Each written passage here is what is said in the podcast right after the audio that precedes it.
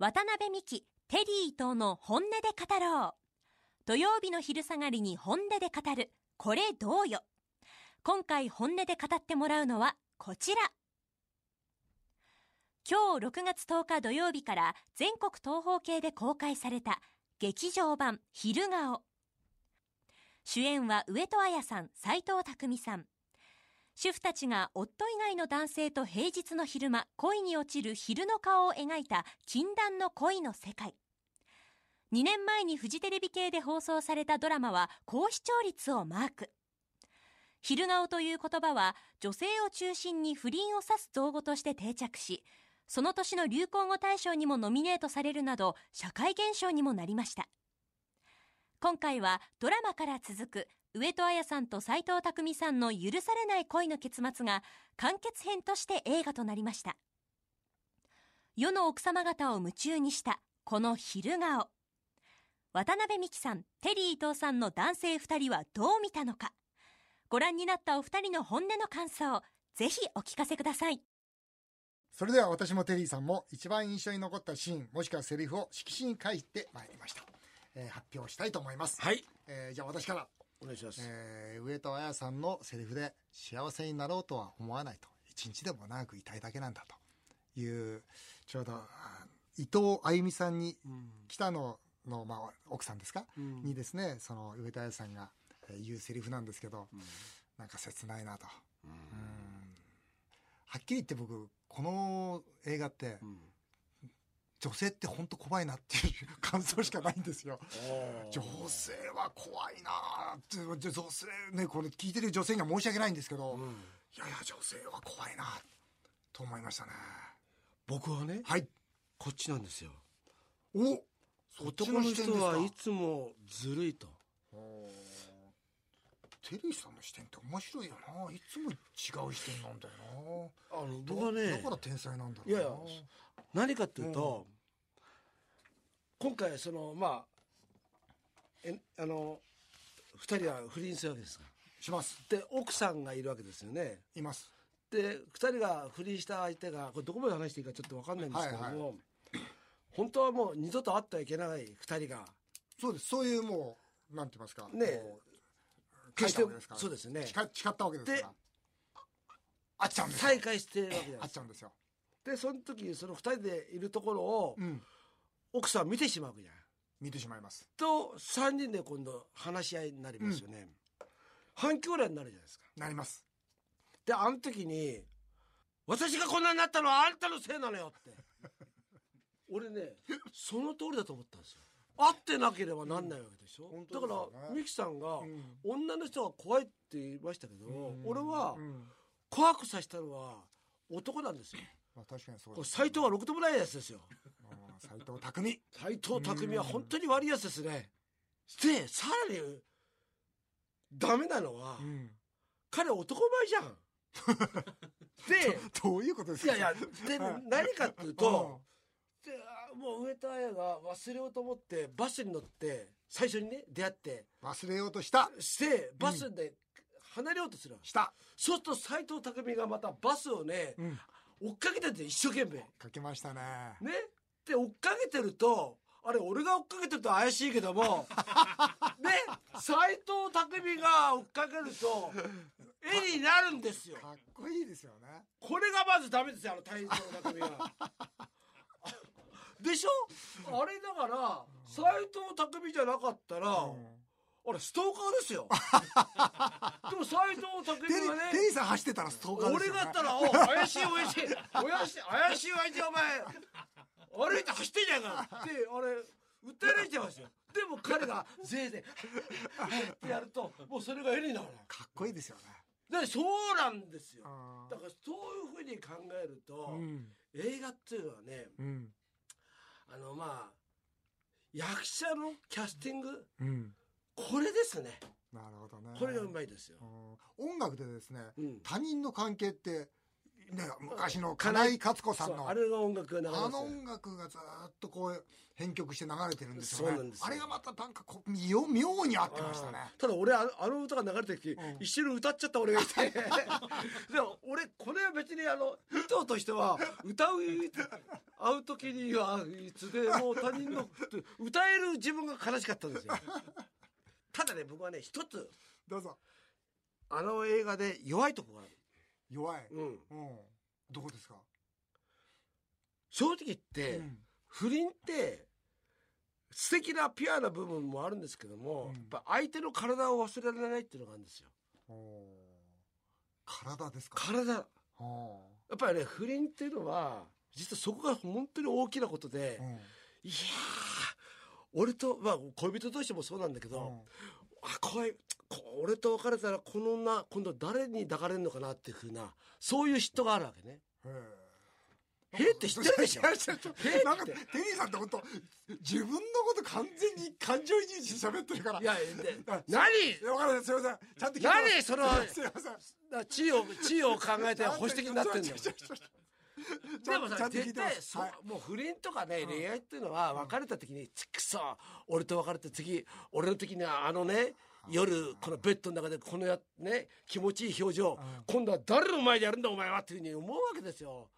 僕は心狭いから。うん。だから不倫の時って、例えばこのね、この時に上田ちゃん。上戸彩ちゃんも斎藤もお互いがあの時の2人のね極限状態の中でどういうセックスをしたかっていうのを体で覚えてるんですよ。はあ。深いなそこがこの映画には実は足りないんですよ。ああ。だってその辺の表現してないですもんね。してないんですよ。ワンカットだけですよ。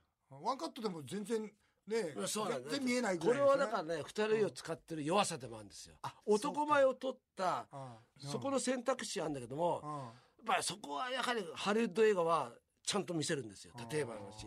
だそこがもっとあるとかかなりもっと良くなったんですけども。なるほどね。うん。うん。ちょっとその辺で言うと綺麗すぎた。ちょっと綺麗すぎるからだからこれねファッション不倫ですね。うん。ファッション不倫。ファッション不倫でファッションマッサージじゃありませんよ。ファわッション不倫。本当。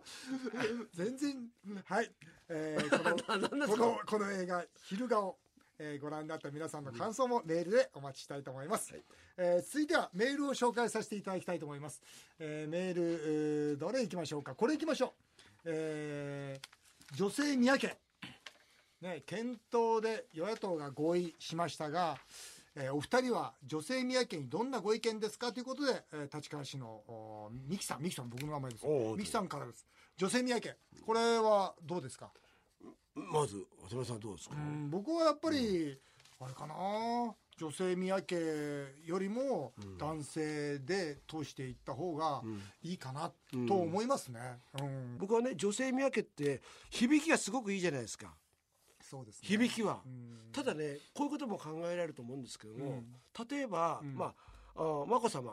はい。眞子さまは今回ねあの小室さんとね婚約はい。間もなくしますけども、はい。例えば佳子さま。佳子さまはそれを望んでんのか？うん。例えば愛子さまは本当にん。女性宮家でとどまることがいいのかどうか。というね本人たちが。うん。と例えば分かりませんけど、うん。愛子さまがね、うん。将来これが決まって、うん。将来分かり今まで皆さん海外の、まあ、イギリスの大学に行きますよね、うん。あ留学将来、うん。で向こうでうん。向こうの女性と結婚あ男性とすお付き合いして、うん。結婚した場合、うん。ね例えば中国の方とか、うん。アフリカの方たちと結婚うん。するってこともありえるじゃないですか、ありますね。これそういうこと、うん。それは自由なんだから、うん。そうすると女性宮家の中に、うん。そういううん。アフリカの人たちの血が入ってくるわけですよ、うん。それを皆さんは認めるのかなって、うん。だから佳子さまとか眞子さまみたいにものすごく子供の頃から知ってたあの人って、まあ愛子さんもそうなんですけど、うん。すごくみんなね、うん。親しみを持ってる、うん。だから残ってほしいって気持ちは、もしかしたらうん。一般の人たちのエゴかもわかんない、うん。テリーさんあれですか？やっぱり男系で行った方男がいいと。系で僕は行った方がいいと思います、うん。あの僕ら以上にですね今の皇室の方と、うん。旧皇室の方たちっていうのはうん。よくお会いしてるんですね、あ交流はねあるありますよね。はい。うん。それは僕らが知らないだけでうん。すごくいいわけですね、うん。僕はもう一つ陛下がはい。今回ねあの退位なさるってはい。言いましたよね、はい。あれは一回対一代限りってことになったけども今今そうなってますね、ええはい、あれ実は今の陛下はそんなつもりで言ってたわけじゃないんですよね。うん。あの僕あの何度も何度もあの記者会見のうん。文明を読ませてもらうと、うん。いやこれは自分が言ったんだけども、うん。これは私だけの問題じゃない、うん。私は別に、うん。そして私が疲れたから言ったって、うん。うん。私個人の問題だっていうふうになってるわけですよ。うん。で僕はねこの宮家とうん。大位を認めたんだから、うん。宮家も認めれよってことうを、ん。これは押し付けてんじゃないかなと。うん。これはものすごくだから本当は、うん。もしこれでうん。宮家の話が出ていて、まあ、うん。もちろんそんなことは言うわけがないんですけども、うん。陛下をはじめ、ん。皇室の皆さんが、うん。女性宮家を私たちはうん。いいと思いませんで、うんってもし言ったらどうするんですか、うん。公式の発言じゃないにしろ、うんだからそこら辺のところもね考えないで、うんただなんか響きがいいうんから女性宮家を作るっていうのは私はどうかなというふうに思いますけど、まあ、今国会でね、はいまあ、これも決まると思いますけどね。はいはい。えー続いてメールいきましょう。北区の50代男性です。ビールの安売り規制が始まると聞きました。そうですよね。もう、うん始まりました。うんあアベノミクスは規制緩和ではなかったのですか渡辺さんどうなってるんですか、渡辺さんこれどうですかこれ？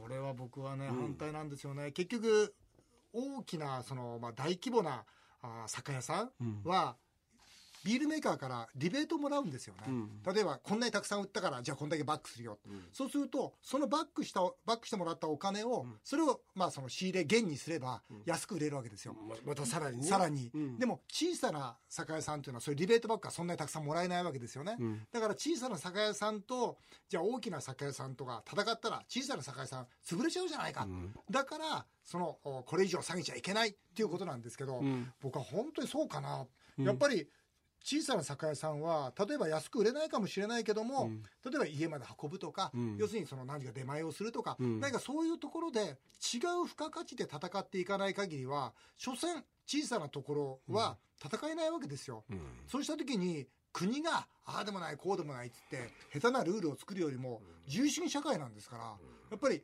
国はもうそれをしっかりと土俵だけ整えてあとは戦いなさいっていう形にしないとなぜなら安く買えるのはお客様が得するわけですから、ね、お客様が得するのを防いでるわけですから。ね。聞いたことないですよね。安いをさやめろって、変な話って変な話ですよね、自民党の部会出てましたけど、これはおかしいなと思ってまこれしたね。やっぱあれですか？それこそ酒屋のね、うん。く協会から、うん。あの政治家にまあ、力がいっちゃうってことですよね、まあ、さ酒屋さんの協会からうん。こういう、まあ、不当な戦いは、ん。するのはやめさせてくれということでの、まあ、実際の法律家になったわけですけどね、でも僕あれなんですよテリーさん。僕あの4年間政治家になるんですけど、一番最初に実は怒鳴られたのが、タクシーの台数規制だったんですよ。要するに規制緩和規制緩和、えーしていくよって言ったのに、一番最初にあれですよ。僕が政治家になって通った法律っていうのはタクシーの台数規制なんですよ、台数をこれ以上増やしちゃダメだ、だから規制緩和は逆行じゃないですか、だからおかしいなと思ってもし安全のためだったらタクシー運転手の時間制限すればいいわけで台数制限しちゃったら今既得しているつまり今タクシー持ってる人が一番得するわけですから、でもそれでマイ新しく入れないですもんね。マイクで怒鳴られました。う。ん。やっぱそれはタクシー業界の方の,、まああのまあ、応援をいただいている政治家の皆さんがやっぱりその法律を決めようということで、何かこの政治ってなんか本当あるべき形よりも違ったところで動いてるっていうのはありますね、そんな感じしません？いやその通りですよね、だからね、それこそ自分の票を取りたいためにそれこそ選挙に受かりたいために、そういうことじゃないですか、それってなんかちょっと気持ち悪いですよね、うん。まあ、でも結局政治家の方は政治家でいることが一番やっぱり大事なんですよね。そうした時には、まあ、確かに規制緩和大事だねってでも自分が政治家でいる方が大事だからそれが一番ねこの規制緩和ちょっとちょっと待ってね、というような優先順位の付け方っていうのはあると思いますね。だから僕はそれは国民の方が見て、ね北区の男性50代男性、この方はおかしいよと思ってるわけですから、今度おかしいよっていうことはやっぱなんとか今度票にやっぱりなっていくと。なっていくということで、えーあるべき政治がなるかならないかというのはやっぱり国民が皆さんの力だというふうにまあこう思うわけでありまして、はい。なるほど。えー次いきます、はい。えー62歳男性真面目に生きてきた方です、はい。えー妻と娘さらに孫もいます。いいじゃないですか。最近人生でもう一度女性に恋をしてみたいという衝動に駆られ昔の恋を思い出してます、いいじゃないですか62歳えー渡辺さんをモデルにした小説「青年社長」では学生時代世界一周をしている時ロシアでルーカという女性と恋をしたという話が出てきてます。もう本当に勘弁してくださいルーカをめちゃくちゃにしたって話ですか？当 むちゃむちゃしてないですよ。どうですか？昔の恋人に会ってみたいですか？あ会いたいに決まってるんですか？そうですか、なんかすごい老けてたら嫌だなとか。だからその時に僕思ったのは、はい。こっち側がユーミンのあれじゃないけど、うん。歌じゃないけども、はいこっち側がずっとかっこよくいるっていうか、はい。素敵でいたいですよね、うんうんうんあこっちもそ、向こうこっちが向こうはどうだ、ん、じゃなくてこっち側も素敵に思われてないと、なんだよ伊藤さんダメじゃんって言われたくないじゃないですか。うん言われちゃいますなんかもんね痴漢してなんか線路走ってなかったって言われたくないじゃないですか。だから、あれ後ろ姿テリーさんでしょって言われたくないから、だからなんかね、だからほら、いつも、例えばクラス会なんか行ってもそうなんですけども、うんうんうんなんかね、僕あんまりあの、ライバルっていうのはう、ん。なんか意外と同級生にあるんですよ。だから仲間内で、うん。なんか一番なんか、一番ってこともないけど、なんか素敵でいたいなって思うんですよ。年相応の中で。でもテリーさんかっこいいですもんね。いや、かっこよくないうん。んですけども、うん。なんかそういうのが大事だと思うんで、ただこの人はあれですね。あの昔の恋を思い出しただけって言うんですけども、うん女性に恋をしたいっていうね、うん。金かかるよ。悪いけどね。そっち行きますか。ええ俺金かかると思うよ。62歳から恋をするっていうのは。金かかります。だって62歳で割り込むないでしょ、それは無理ですよ。無理ですよね。それは無理ですよ。ちょっとやっぱり、うんでもあれじゃないですかその出会い系なんとかとかあるんじゃないですかそういうお店とか。行ったことあります？テリーさん。ないですよ。や僕もないんですよね。行きますか今度。いやいやいやいやでこのこの流れがなんですけどね、うん。ラジオネーム TY60 歳はい。同窓会でダジャレを言い続けているやつがいます。お二人が日頃意識している。こんなおじさんはダメだ。アドバイスしてください。いや僕ね、うんダジャレ言って言い続けてる親父大好きですよ。歯医者ペーさんみたいな人でもさこんな親父がダメっていうのは俺ないと思ない。うない。だって僕から見るとダジャレ言い続けてるなんて頭の回転いいなと思って尊敬するんですよ。すっげえなこんなって。ただまあダメなのはもしかしたら、なんか清潔じゃないとかうん。あと金払いが悪いとかさただ金払い悪くても、金払い悪くて女から引っ張り出すって男も中にはいるからね、それはそいその人の才能じゃないですか、だからダメっていう基準は男だってそうでしょ、この女ダメだなと思う女の子好きな男がいるじゃないですか、まあ確かにね。だからね。基準ってないですよね、僕同窓会は、まあ、同窓会っていうのはあまり出ないんですけど、まあ、たまたまこの間昔の仲間と会った時に、うん。やっぱ昔のことばっかり喋る人ってね昔はこうだったなだったな。あであと今俺はこうだって言ってるのもちょっと聞きづらい。あああ自慢話ね。そう。あそれはあるね。だから僕のやっぱりかっこいいおじさんってやっぱ何歳でもこの未来を語ってる人っていうの？出ましたね。出ましたね。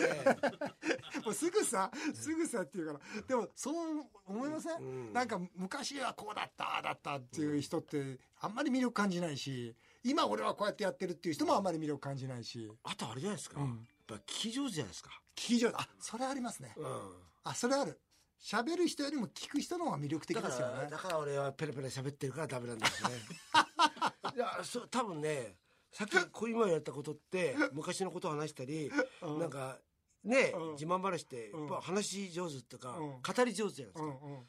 それはダメだろうね、あだからね普段は大体やらしいことばっかり喋ってる、俺ずーっとスケベな話してますよ、あそうですか、うん。やっぱスケベの話好きですか？いやもうなんか生まれ持ったもんですよ。14歳から15歳ぐらいからねこのね67まで大体下ネタですね。